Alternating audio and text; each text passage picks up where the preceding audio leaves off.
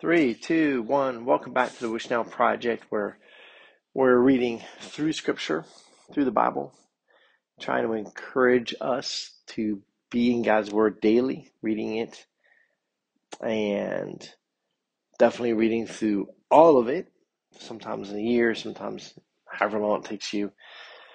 I think it's good to read through the whole Bible at least every three years and taking different parts of it and really diving deep. And if you're new to reading the Bible or struggling, again, my my advice to you is to pick a short letter and read it over and over again. For instance, Philippians, Colossians, Ephesians, all great letters. They're uh, what four, five, and six chapters long. Or to read the gospel, one of the gospels, like the Gospel of Mark, and just read it over and over again until you know what's coming up next because you've read it so many times. You'll get better at reading scripture, better at reading altogether, and it's just really good for our soul. And then the other thing is that we should always read prayerfully, asking the Holy Spirit to guide us as we read it.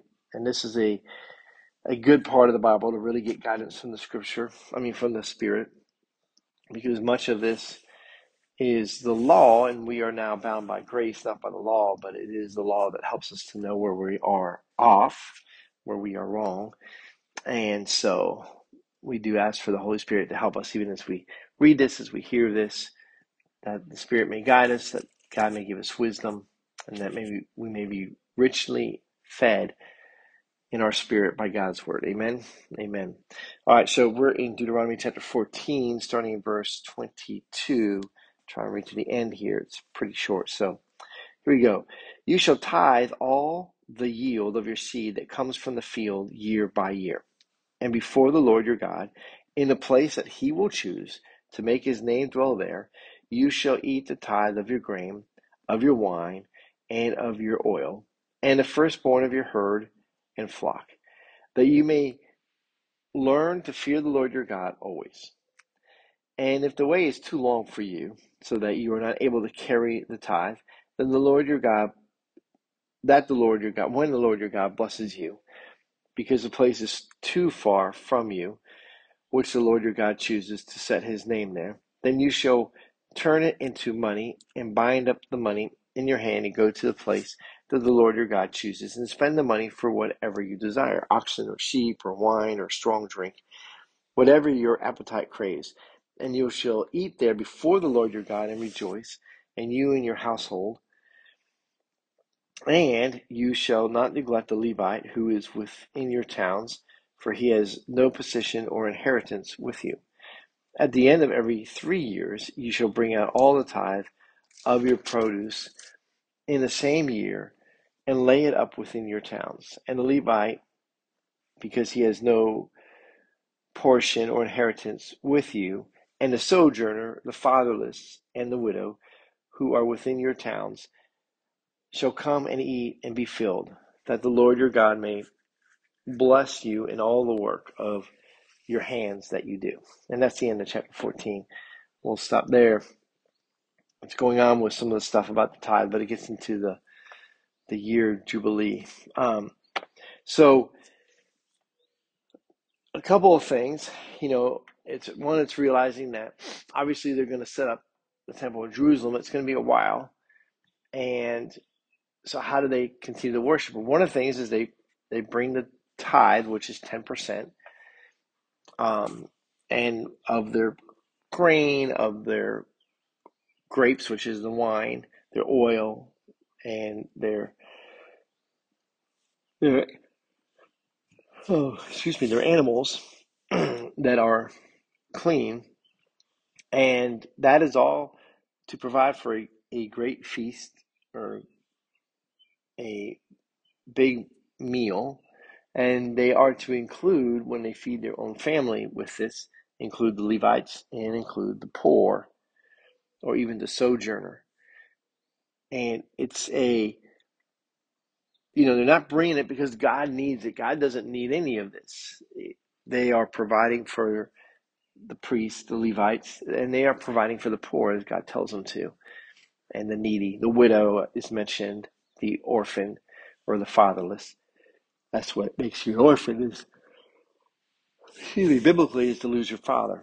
So a child who has lost their father, but not their mother, they are an orphan, and their mother is a widow. A child who loses both their mother and father is still a wid- is still an orphan. Um, but what makes you an orphan is the death of your father. So biblically, and so these people are the people that we as the church should always be looking to help. And I don't know that we do a very good job of that.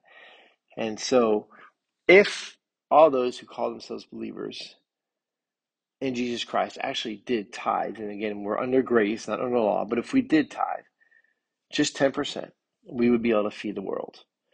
And we would have no problem being able to staff up priests, Levites, whatever you want to call them, your music ministers, your um, organ and piano players, all those things. There, there would be no shortage of funds needed for this. And this is what happens with the Israelites too. Every time they get sidetracked, and then all of a sudden the Levites are out in the field trying to fend for themselves because people aren't doing what God instructed them to do. So again, God is into every detail.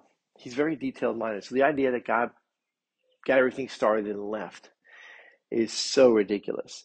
He is very detailed oriented every moment of every day throughout all of time. And then time, he's not confined by time. God is not. But he's given us time for us so that excuse me, so that we don't go insane, really. So time is for for us here on the planet. It is not something God needs. And just like God doesn't need our tithe, the tithe is something we get to do. It's an act of worship, is a part of the worship, and we bring it, and it becomes part of the feast with others, especially with those who are dependent on us, as we are dependent on God. So we may get Americans, we may get very um, self-reliant, and that self-reliance leads to thinking we don't need God, right? But we do. We very much do. So let's get focused on God and let's be thinking about how are we doing in the area of providing for those who have need? Do we know some widows and orphans and poor?